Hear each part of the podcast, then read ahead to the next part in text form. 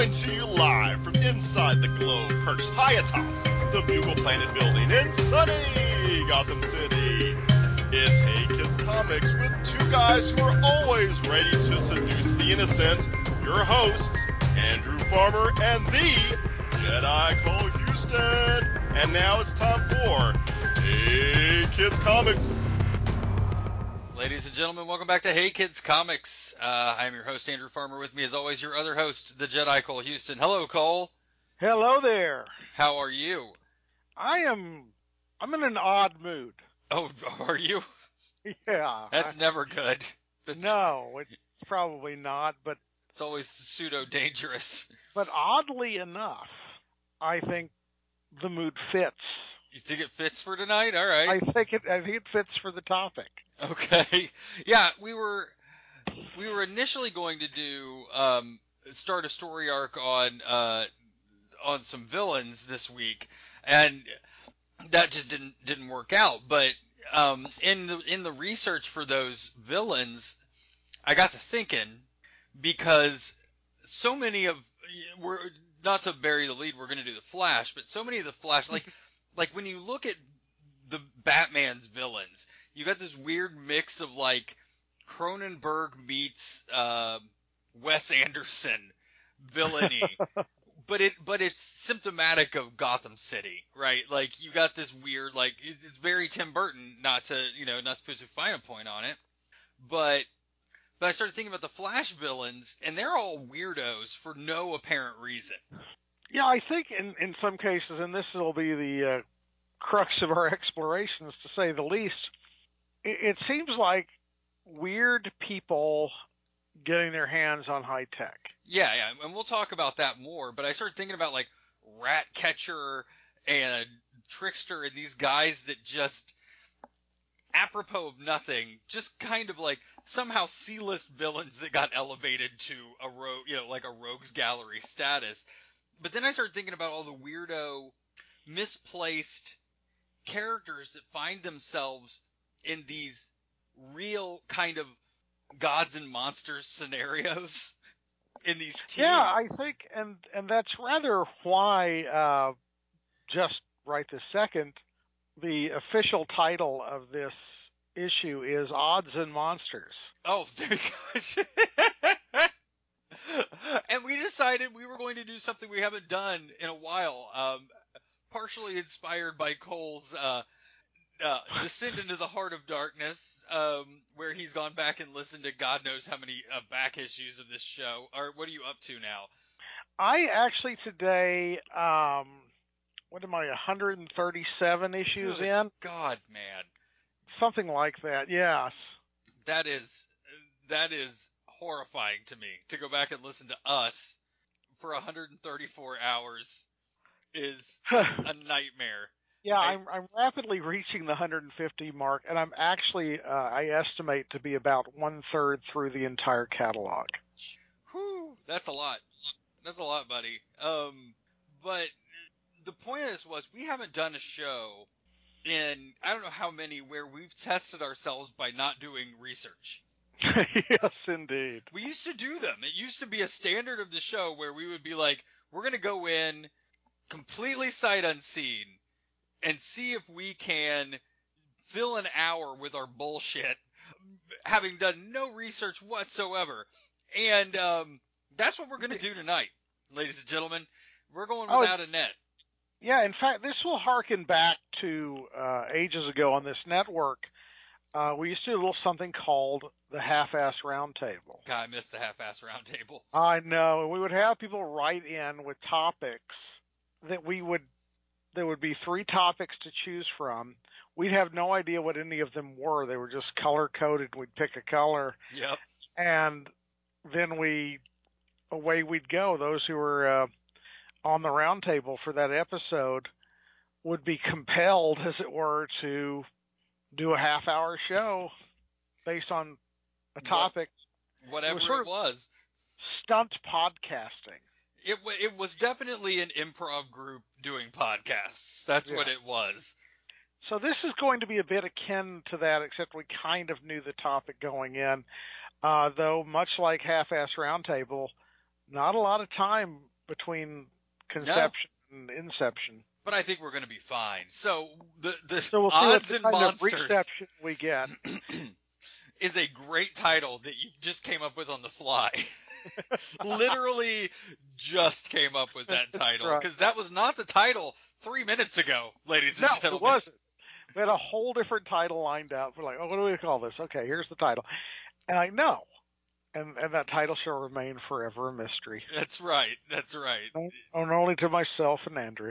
It was, to quote, if none of you out there have watched Brockmire yet, and you have Hulu, I can't more strongly suggest watching Brockmire. It is a fantastic show, but Mr. Megorium's Masturbatorium, that's what we're going to tell you it is, even though that's not what it is. Wow. Oh God! If you haven't seen that, I could do the rest of this show about Brockmire. It is a delight. That show is a delight. But yeah, so, you know, I was thinking about all these super groups and these teams and the people that end up on them sometimes because they're the favorite of the guy. There are people out there writers who want to bring these people in and they're their favorite. Bendis is awful about this. He'll have a favorite character, and also I've heard that there are people out there turning music into gold. Jesus. Yeah, sure. Yes. But I haven't done one of those in so long. You haven't. You really haven't. I listened to about 20 different issues of this show where I would just pull some half-ass reference out of my ass there, out of my whole ass. Out of your whole ass. No, but like Bendis does it where he takes one of his favorite characters, and you can bet dimes to donuts that any book that he's going to be involved in is going to have that character in it. He's going to show up in some respect or another. Grant Morrison's bad about it too. I love Grant. Well, I'm glad you brought up Bendis because I did promise for each issue, and again I forget to bring my damn notes in here with me to harken back to some past. Oh yeah. You know, some element of a past issue, and this of course reminded me of one where I received equal parts of your pride and scorn. By invoking a Bendis like Beckham. God damn it. So that reminded me of that one. So I so often forget that these things exist until you decide to unleash them on me yet again. And what was it? I'm trying to remember now. There was one movie that it took 138 issues to get a reference to it. And every now and again, I will point out that we would, as I'm listening to the archive, we would indicate that something was the first time it was referenced. And it was not the first time it was referenced. Nope. Never was the first time it was referenced. And there was, what is wonderful about that is discovering that pretty much universally we don't know what the hell we just said. Oh, no. God, no. I'm going back and finding out what the hell we said. Yeah, you shouldn't do that. That's how people get caught with doing war crimes and stuff. Oh yeah, but right now I am embroiled in the Moore on Moore. Oh God. Story arc, which was 3 issues after we did a spotlight on Alan Moore. Because was it 3? Because I thought it was more than 3, or did we just do 3? We could not wait. In fact, we announced during the creator spotlight number whatever, Alan Moore, that it became patently obvious this was an arc in the making. So it was the only arc that actually has a supplement, as it were. But I thought we did the creator spotlight, and I thought we did 5 on Moore after that. No, well, we did 5 on Moore, but we only waited 3 issues after. Oh, yes, okay, yes, yeah. We did Robots Not in Disguise and a couple of others. That was a hairy story. That was a lot of research that went into that story arc. That was only 3 issues after. Yeah, well, yeah. Three weeks later, we in fact, in one case, I think we recorded 2 shows in one night, as indicated by some little joke dabbing we were doing. But we were barreling up on just dropping ourselves in. What was the term that was used? Was the impenetrable beard? That is Alan Moore. He really is a. And let me tell you, Jefferson Harris, if God forbid you continued to listen to this show for all these years, damn, we got to get you back on the show. Oh, Jefferson's a madman. It was insane to listen to that. Jefferson's a madman. Like, yeah, we need to get our stable back. It's been too long since a lot of these people made appearances. This is why we need a booker. Yeah. Again, we need an intern and we need a booker. We need somebody that can follow up on the crap that we say we're going to do, and we also need somebody that can book people. I'm cataloging all of the promises made, and we're going to slowly keep those promises, during which time we'll promise other shit we'll never get around to. That's right. We that is our platform. We're going because to we promise really need promises. We need a separate showrunner. Promises, promisers. Who did that song? In the 80s. Yes, somebody. I want to say the Thompson Twins, but it was not the Thompson Twins. Yeah, I only know two 80s artists. One's Huey Lewis in the News, and the other isn't.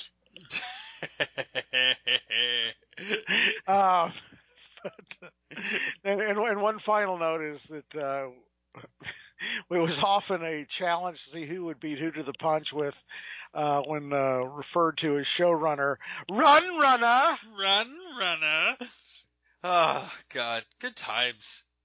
Indeed, good times. And rolling. This is issue 351. We've crossed yet another one of those every 25 or 50 milestones, depending on how really particular you are. I think we refer to that as crossing the Rubicon, because there's no coming back now.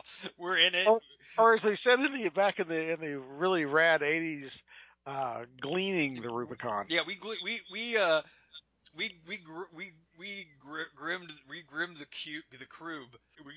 the croob.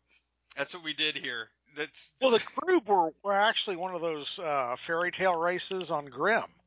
Oh, were they? So it was actually grimming the Kroob. They were some sort of like owl bear. We were going to talk about Jim Krupa. They were owl bears. They were all owl bears. Early into the show, owl bears were all the rage. I mean, they still should be. But we're here to talk about odds and monsters, not so much monsters like owlbears. But I want to lead in. I don't want to bury the lead on this, because if we're going odds and monsters, here is an odd and a monster all rolled into one. None other than recently celebrated in Marvel Legends build-a-figure form, the infamous. What is he? The commandant of the Pacific Northwest human work camps, specifically the Corps.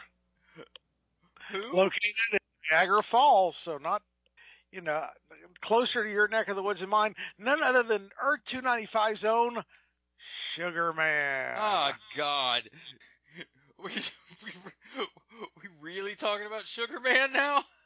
We have to talk about Sugar Man.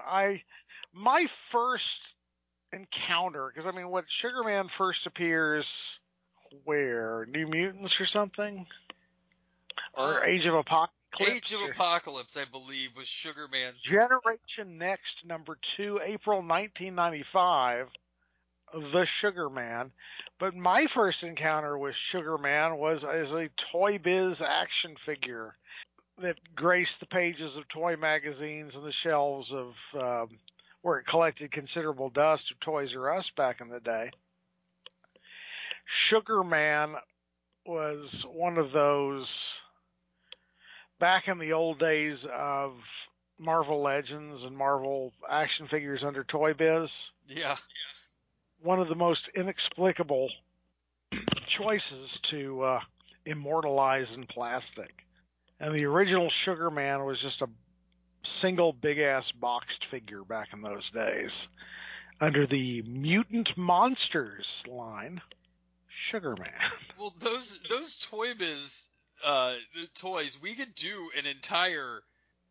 This episode could just be the why, God, why did you make... Oh, absolutely. Did you make a GW Bridge? Well, I love the fact that, it had sound. I didn't realize that. It was wicked laugh and big bad bite. Oh, God. But, yeah, I felt like we had to give Sugar Man an honorable mention or an opening slot here, because this is one of those characters that Sugar Man. Yeah, well, that's all I can say. I am positive that there are plenty of Sugar fans out there. Well, this has now become Sugar Fan Podcast. Yes, Sugar Fannies out there that would go to the mat to tell me all about how great Sugar Man is. But I honestly don't know a single one of them, and I know a lot of comic book fans. Well, apparently he has a novelty. He does. I know where you're trying to say. Yeah, he's got like a novelty Mjolnir replica with sugar embossed on its surface. I'm kind of comparing the original Toy Biz and the Marvel Legends Build-A-Figure. The Build-A-Figure, apparently Sugar Man was the demonic manager of a... 7-Eleven. Yes, he was. No, he was a manager of a TGI Fridays or a... or what was the thing from Ben Stiller's show... TJ O'Pooter Toots or whatever that I missed that show. I need to go back and watch that show. God damn it. Because on his giant ass tactical suspenders. Yes. He apparently has flair. He is the, I didn't realize Sugar Man had flair. He is the dark X-Men Age of Apocalypse version of Jim Varney when you think about it. That's so true. Yeah, he's got the big oversized suspenders on. That explains this one panel. Know what I mean, Vern? Right. That's why he's always trying to shill sour cream. That's a deep Jim Varney cut. That is a very deep Jim Carney butt. Jim Carney butt. Jim Carney butt is actually... the name of my next album. Jim Carney Butt. It sounds like a bad leprechaun from something. Hi, it's Jim Carney Butt. Yeah, it's Jim Carney Butt. I don't know what I'm doing. I've come to steal your lucky charms. I don't know what accent I'm doing right now. It's my evil cousin, Jim Barnicut. Come to get my panagurda. I don't know what I'm doing. We should walk away from this. We probably should. Walk away from the very tongue-centric. No. Yes, good. I'm glad that you brought him up. I'm going heavy right now because I have a feeling that we're going to run out of time pretty quickly. Yeah, we need to rush. And the one of the main reasons I wanted to tackle this was to talk about the 90s Avengers. Oh, yeah. So there was an event in the late 80s coming into the 90s called Inferno. I don't know if you remember Inferno. Inferno is when Lilith released all the demons on the earth, and everybody fought them demons. And it was a big deal for like a minute, just like all the other things that Marvel's ever done.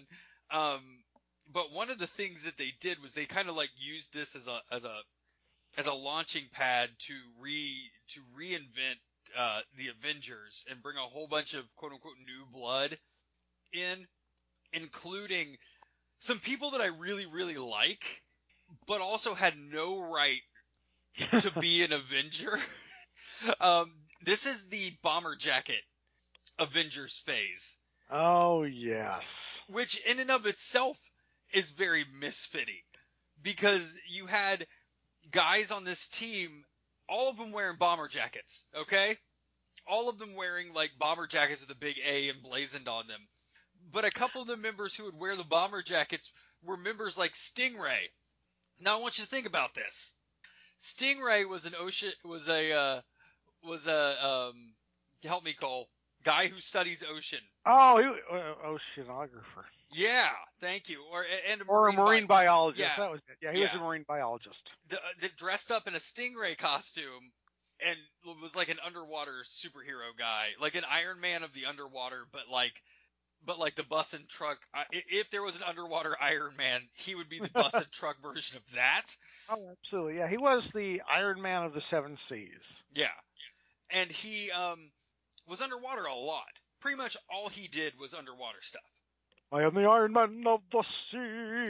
And he wore and this guy wore a bomber jacket. How effective is a guy in a bomber jacket if he's underwater all the time? He has to find like some kind of storage locker or something to hang it up in. He's got one of them wet bags. Put your phone in. Yeah, it's just dragging behind him everywhere he goes in the ocean.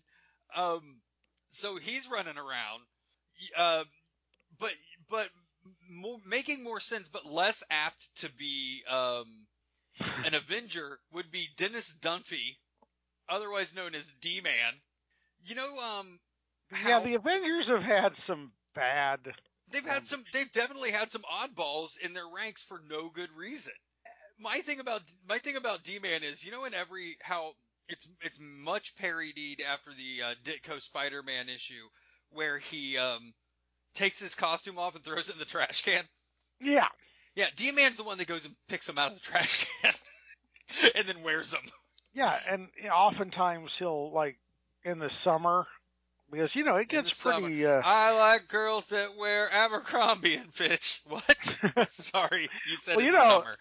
Oh, yeah, especially because in the summer, you got people, you know, walk around say half it. Dead, hotter than a match head. Yeah, thank you. In the summer, in the city. In the city. Car horns honking. D-Man just sweating. Yeah, and so, oftentimes... D-Man was the Zodiac killer. D-Man will often be seen, you know, sporting some discarded Hulk pants. Well, but my thing is, half of his costume is the original Daredevil costume, and the other half is a Wolverine mask. The other half is, you know, whatever he found in the trash. He is a shit chimera. That's what he is. And he I love him, and I want more than anything for them to make an actual Marvel Legends of D-Man. I know that they made a Scourge when they made Scourge D-Man into Scourge. I know they made that figure. Don't come at me with that. I want an actual D-Man figure. Classic D-Man. I that needs to be a Walgreens exclusive. With a hobo head. Yes. With a scraggly beard hobo head. What's that head? God, it's huge.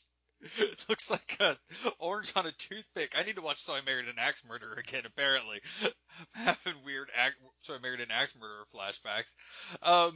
But also member of that team was one of my favorites, Gilgamesh. Do you remember Gilgamesh, Cole? Gilgamesh, if I recall, at one time had like... He was like Charles Schwab, bullish on America. Yes.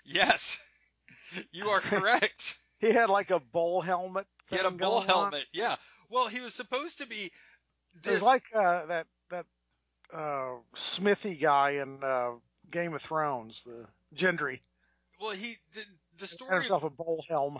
Unfortunately, I know a lot of the story of Gilgamesh. He's the reason he's called the Forgotten One or Gilgamesh is because he's the hero of all of these Roman and Greek and Sumerian legends that has just kind of Vandal Savaged his way through time, not accomplishing much. Unlike Vandal Savage, just not doing anything. But he was a member of this Avengers team. And I like Gilgamesh. Don't get me wrong. I think Gilgamesh is a weird, good character. Blunderstrike. He's been around. Like, he's not even Thunderstrike level, which he is a member of the 90s Avengers as well. So. He used to be Gilgamesh, but now he's not. Blunderstrike. Correct. Blunderstrike. Yes, him. That one. Except what didn't used to be Gilgamesh. He just always was.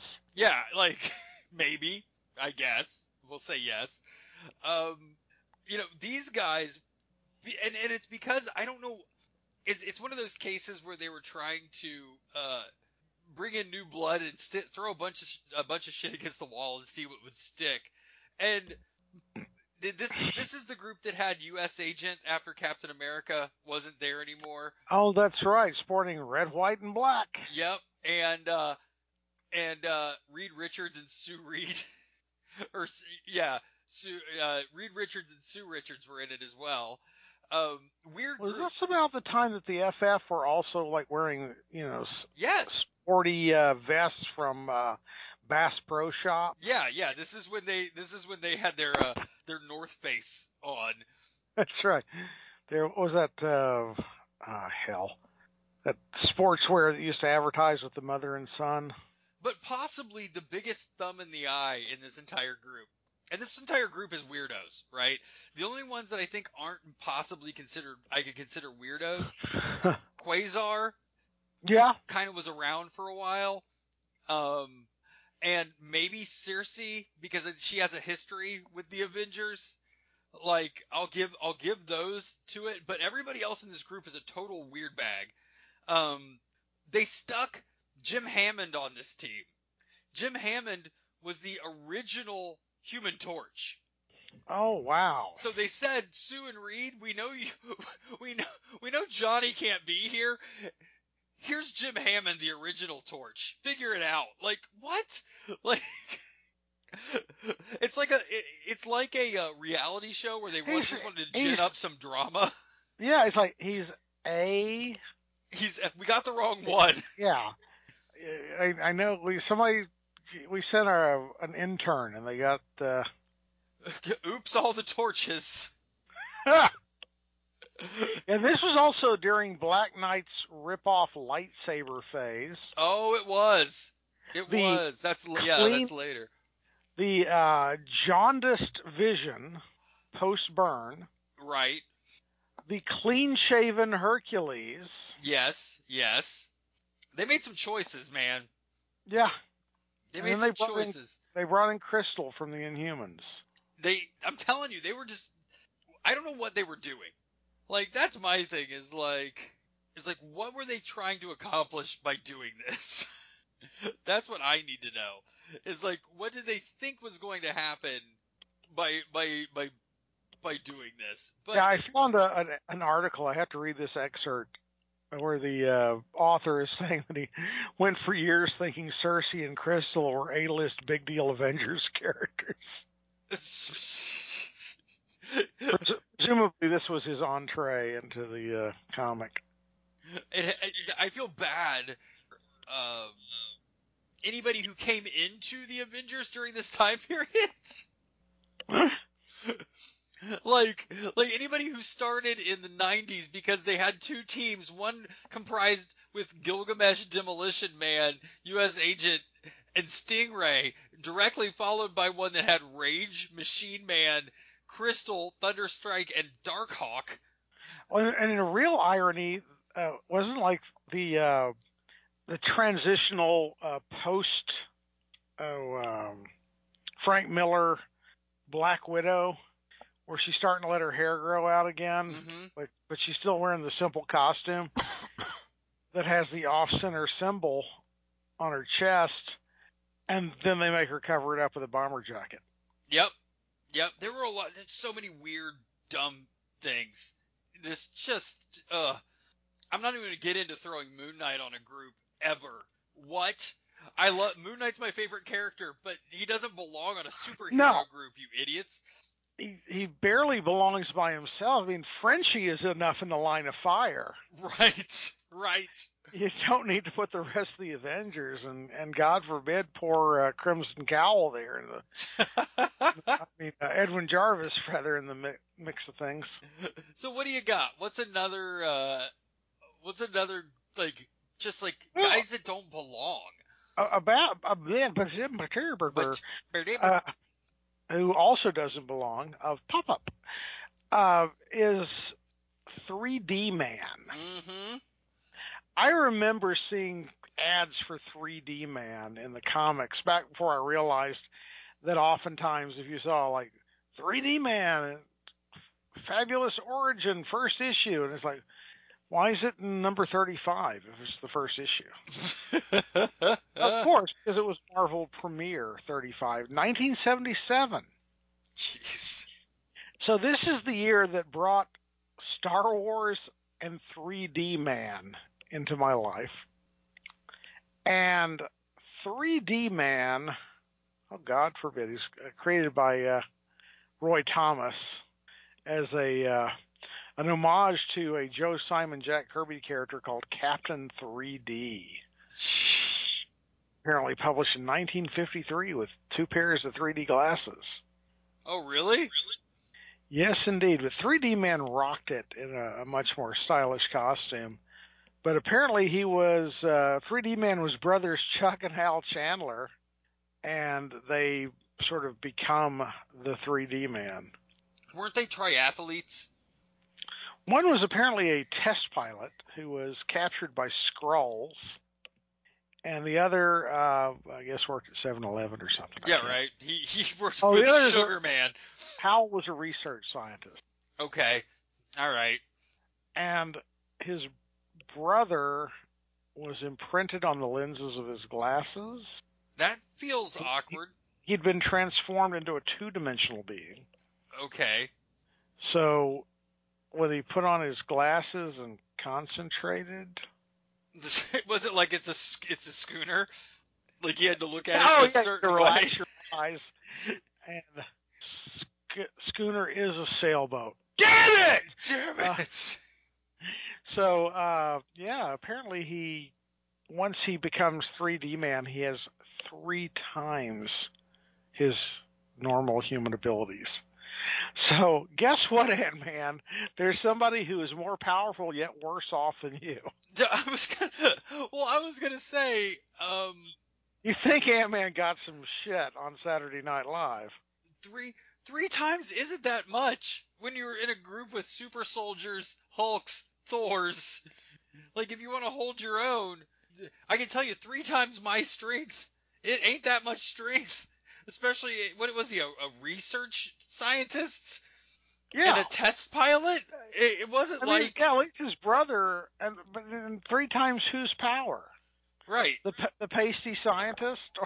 Well, regardless of whose power. Like, anybody who works out regularly is going to be 3 times my strength. It's sad. Some sad stuff. All right. What about, talk to me about, I know you got some for this. Do you got anything for the Justice League? Is there anybody you can think of in the Justice League that fits this bill? Well, let me tell you one thing. We were given some serious grief to Snapper Carr. We were. On a, past issue of the show ages ago. And I'm trying to think on the Justice League, they've had some real sad characters, I know. I'm not as steeped in the Justice League's history as I am with the Avengers, but I'm trying to think. I know there was... Well, you talk about the bomber jacket period, and there was the... I would call it the Super Friends period. Okay. Where you had Vibe, Gypsy, Aquaman as the babysitter. And you had Dale Gunn, the guy who just sat there and watched the monitors. Right, the perv. Yeah, he was just like some old dude. He's like some high school teacher or something. I stationed Zebra up there with the Kleenex boxes on his feet. But, this was the period where you just had some of the worst choices. Like, how did you rate the Justice League? I mean, seriously, how bad off are they? Well, and one of the ones that got me, and it's one of the original kind of members of the Justice League. And it's not that it's a bad character, it's just a weird choice to be in the Justice League, appearing in Justice League America 103, so really early on, and still technically active in the Justice League, is the Phantom Stranger. Oh, that's true. Basically, Spectre level kind of like Angel of Vengeance is a member of the Justice League and has been for like 50 years. Like, that is weird. Yeah. That is a weird choice to be in the Justice League. Like, all the other kind of opening members of the Justice League I get. You know, you've already got you know, about 50 issues later, so about 2 years later, you have Zatanna. You can retire the Phantom Stranger at that point. You don't. Oh, he's persistent. Well, yeah, he's just there. He just shows up where he wants because he's omnipotent and omniscient. And yet you decided, I guess maybe he decided he wanted to be a member of the Justice League. And then what are you going to do? Say no? You can't say no to the Phantom Stranger if he shows up and says, I want to be a member of your Justice League. You're going to be like, all right, well, I guess Phantom Stranger's here now. We're not getting rid of him. So he's here. Yeah, I did like the Vibe, Vixen, Gypsy group. That is a weird group. Yeah, that's a standout period in Justice League history. And then there was one, I mean, every now and again, I think we talked ages ago about Zariel. Oh, yeah, the Angel? The Angel. That chose to be in the Justice League? Yeah. Because he could do more good as an angel in the Justice League than just being an angel. Well, you know, that Clarence guy would not shut the hell up about that time during the Depression and blah, blah, blah, blah. That time he was in the Justice Society with Dr. Midnight. Well, he was the Spectre's guest. Oh, yes. Kind of like being in a country club. It's like Bring Your Angel to Work Day. That's good. Wow. That's good. That would be a great movie, Bring Your Angel to Work Day. It would be. Like, you know, take the sensibilities of Angels in the Outfield and, I don't know, Kindergarten Cop or something. Daddy Daycare. But sort of melted. But Zariel and Aztec were a couple of the ones that just didn't. I needed a Pepto-Bismol or something. I liked Aztec, but I liked Aztec for the reason that you would assume that I like Aztec. If you look at Aztec, if you go to Aztec and you look at Aztec, okay, and then you look at who created Aztec, it was created by Grant Morrison. So I'm going to like Aztec. Well, I guess we can let Aztec go. Well, no, we don't, because it's a really weird character to be in the Justice League, because it was this... He was a creation based around the idea of the Mayan calendar and the world ending. Oh, yes. In fact, apparently his tagline was a hero for the new millennium if he lives that long. Yeah. That was what the entire character was based around, is this idea that it was this long game. And I don't know whether it was supposed to be a short miniseries, but it caught on. You know, like a maxi series, like a 12-issue series that caught on, because the idea of Aztec was the story of him trying to foil the apocalypse. Okay. Through prophecy and all this stuff that was set up, and and then and also he's going to be a member of the Justice League now. It was just a weird choice. It was a weird choice to latch onto and use. But there were a lot of weird choices during that time period. When they let Jason Blood be a member of the Justice League, because that seems safe. Yeah, that's so true. Because that seems like a good idea. There wasn't a lot of vetting going on sometimes. No, there was not. It was, and you know, the Avengers are the worst about vetting, because you just happen to be down the street at a mall opening and cutting the ribbon, and there's a Loki shows up, and you run over and smack him upside the head. You're an Avenger now. Pretty much. Just like, oh, you're an auxiliary Avenger. You've been deputized. Like, what? Exactly. I work at Auntie Anne's Pretzels. Nope, you're an Avenger now. Yeah. You're Pretzel Man. Make sure you bring some of those nuggets. Pretzel Man. Make sure you bring some of those nuggets that you shove into a large drink cup with you when you come, because you're an Avenger now. Okay, and sometimes when you're fighting Loki, you get a bit snackish. That's right. Also, no stranger to the if you want a group that has enough weirdos in it to fill an entire episode all on its own, just the X-Men, good night. Just it goes on and on. I think somebody realized that maybe they were channeling that Wild Cards novel series, yes, anthology series. Realized that you know, there's a lot of aces, but not a lot of jokers, as it were, to, which were the jokers were the ones who either had powers plus or had no powers, but they were just hideously deformed and misshapen. I think gosh, like, who am I thinking of? Wing, is that the one from the X-Men? They realized that maybe if you're a mutant, you aren't necessarily just look like a normal guy or gal. Yeah, they had started. Powers. Yeah, it worked so well for Nightcrawler that they were just going to start making everybody weird looking. The Morlocks. So that, you know, like every single Morlock was rather misshapen, and then they had to go like all in. You never go full gargoyle. But there are just some not even like misshapen, gross things, but just weird choices in there as well. Because the thing is, if you're a mutant, you can qualify. You get your, you know, it's like getting a SAG card. If you have a speaking line in a commercial, you can get it if you pay your dues. If you pay your tuition to the Xavier School for Gifted Youngsters, you can get an X-Men patch. So like a ton of just weird weirdos got X-Men patches just over time. And the one that I had mentioned to you, that just cool character, love the power set, does not belong in the field at all, would be Cypher. One of my favorite characters, one of my favorite X-Men characters. The only time he got his due, besides becoming Warlock, was that his name? What was the name of the? His name was like Doug something. His name was Doug Ramsey. Ramsey, that's right. I'm an X-Men. My name is Doug Ramsey. And Warlock, the inexplicable techno being, whose dad was just an exaggerated version thereof. They would combine to become Douglock. Correct.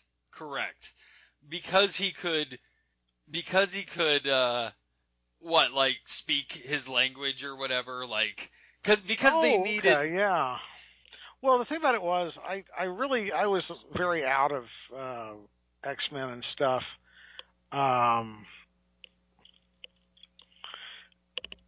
During that period, so I have some touch and go knowledge.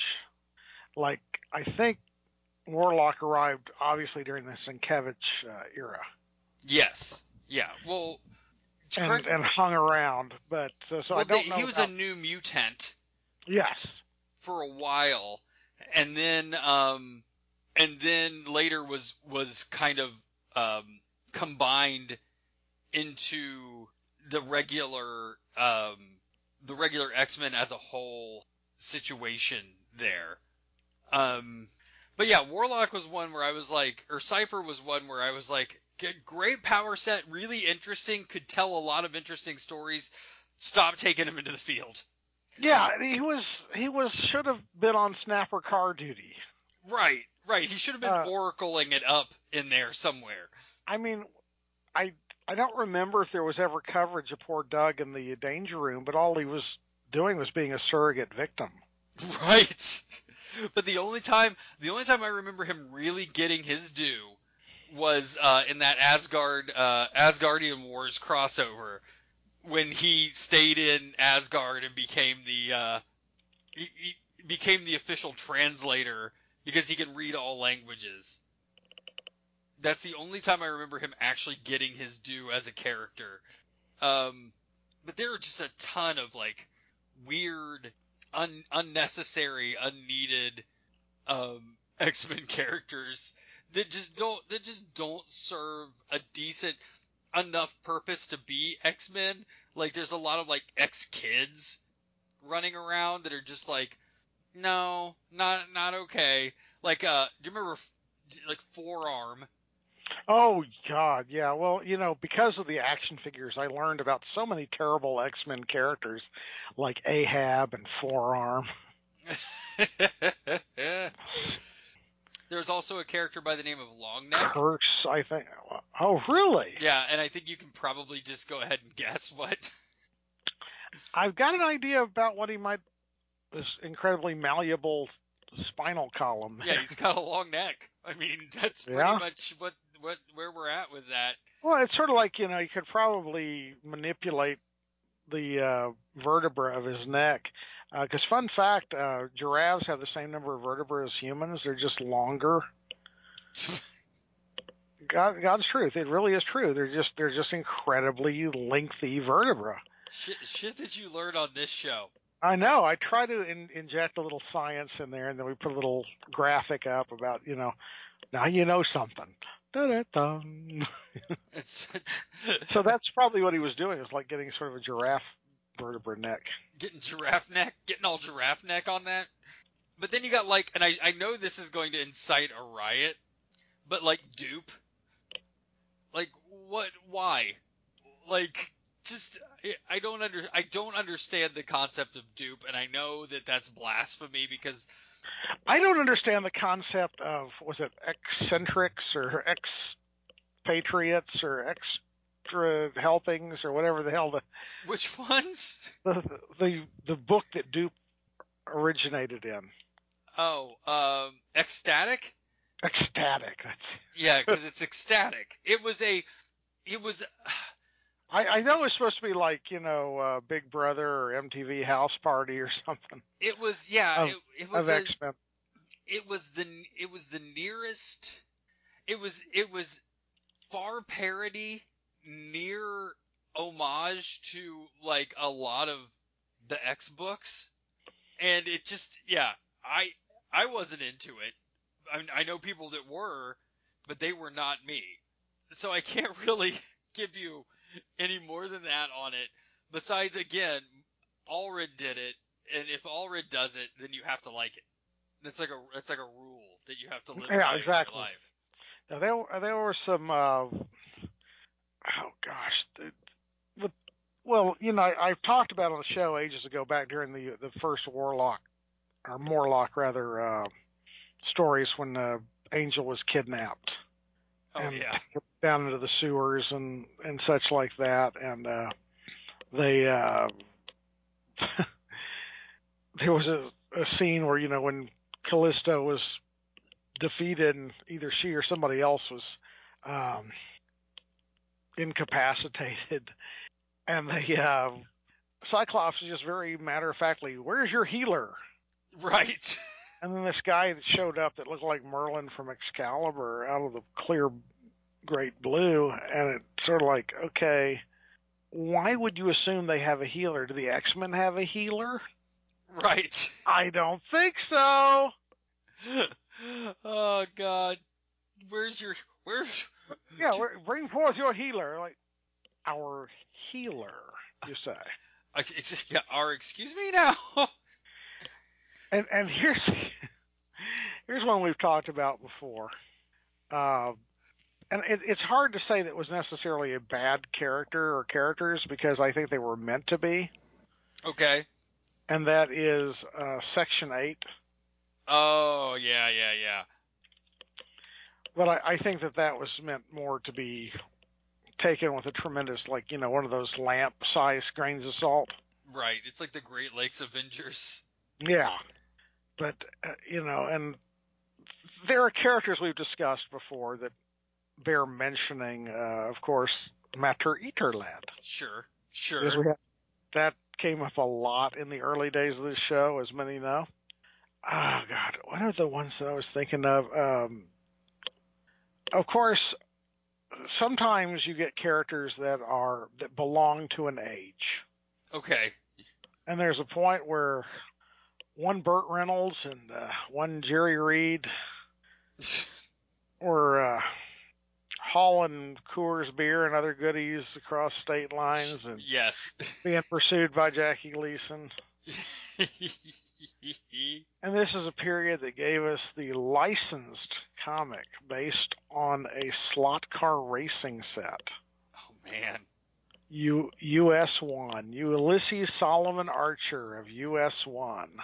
The trucking, you know, your big rig trucker, but 1983's US1 was not the be all end all for truck driving Mania characters. Oh, no?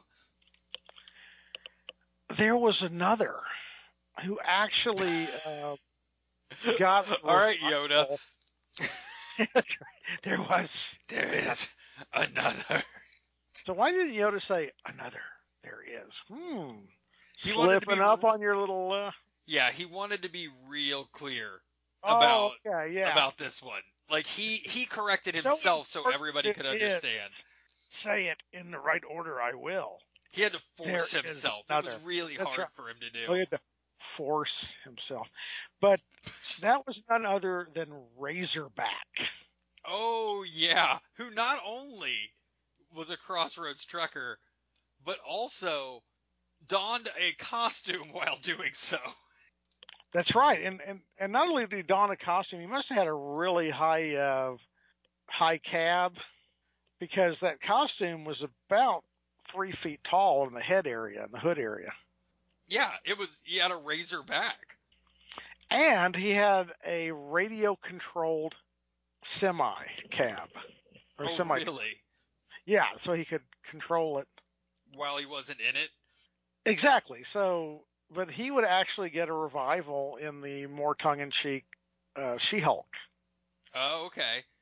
But yeah, he was one of those guys that was so all in that the hood of his costume looked like he just sort of hollowed out the neck area of an actual javelina and shoved his head through it, because you had the whole head and snout and tusks and everything on that hood. Yeah, he also must have a really high tolerance for, like, road heat. Because as far as I understand, every appearance he was in the costume. So we're led to believe that he just drove cross-country in this costume all the time. Exactly. He'd, like, you know, back in and unload 20 pallets of groceries at the HEB. Right. I mean, he's driving furniture for Meyer in a road hog costume. No, just don't ask. Don't ask. He's like the log lady. Just leave it alone. Just let him do his. He's doing his thing. He always shows up on time. His weight's right. Just we're not gonna mess with him. Can I ask him about his costume? Many have.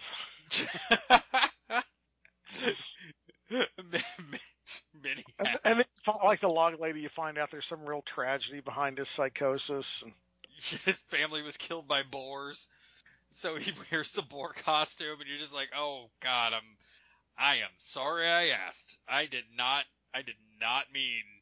Whoo! All right, well, I'm gonna go back to stocking groceries. That was my bad. That's right. Wow.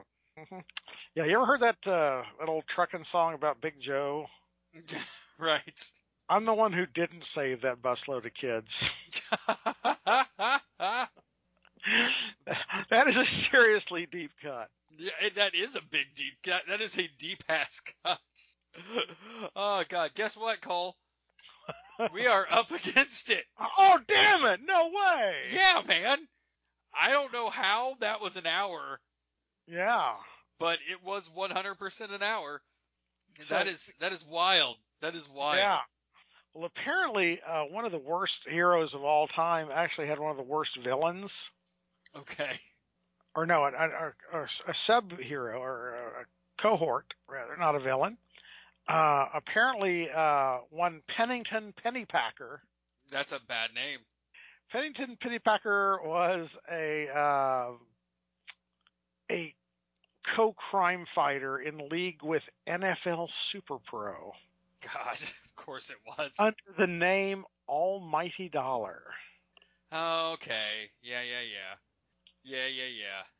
So I just, I have to just leave it at NFL Super Pro. That really says it all. In the words of Stan Lee, enough said.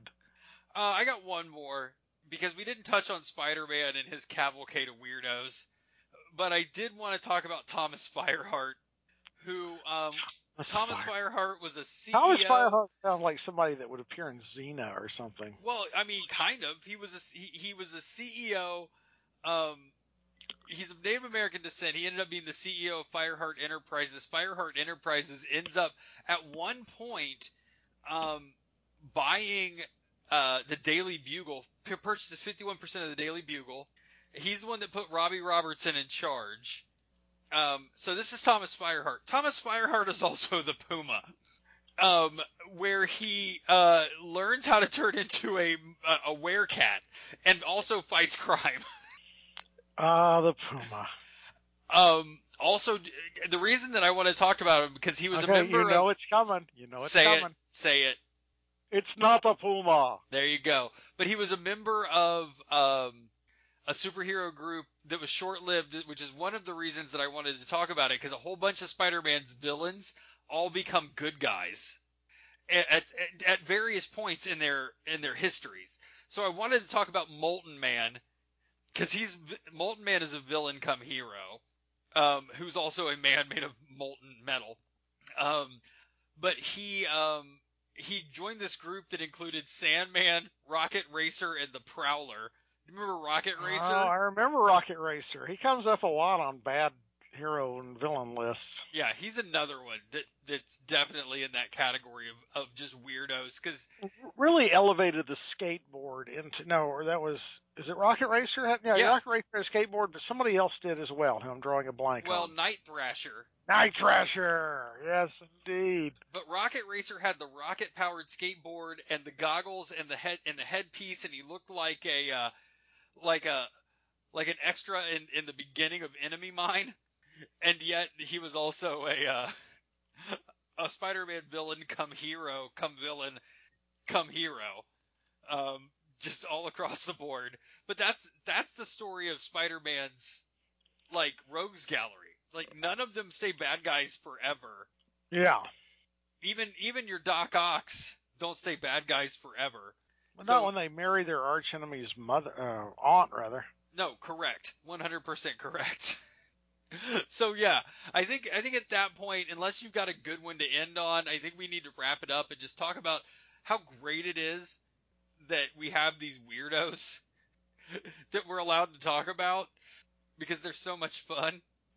Oh, absolutely. And you bring up Puma, and it's not reminded me. He's actually a mountain lion, werecat. Yeah. So he's technically not a Puma. Nor is he. I'll make the joke again. Yeah. I don't care. I don't give a shit. Yeah. I'll go back to that well. Bring that joke back. I'll go back to that well as many times as I can. I don't give a shit. Bring that back out of the barn. I'll take it for a canter around the yard. I don't give a shit. It did remind me of John Standing Bear. Yes. Of the New 52, which is recent enough to really be like, why are we going this direction? Who apparently took on the mystical Manitou Stone to become...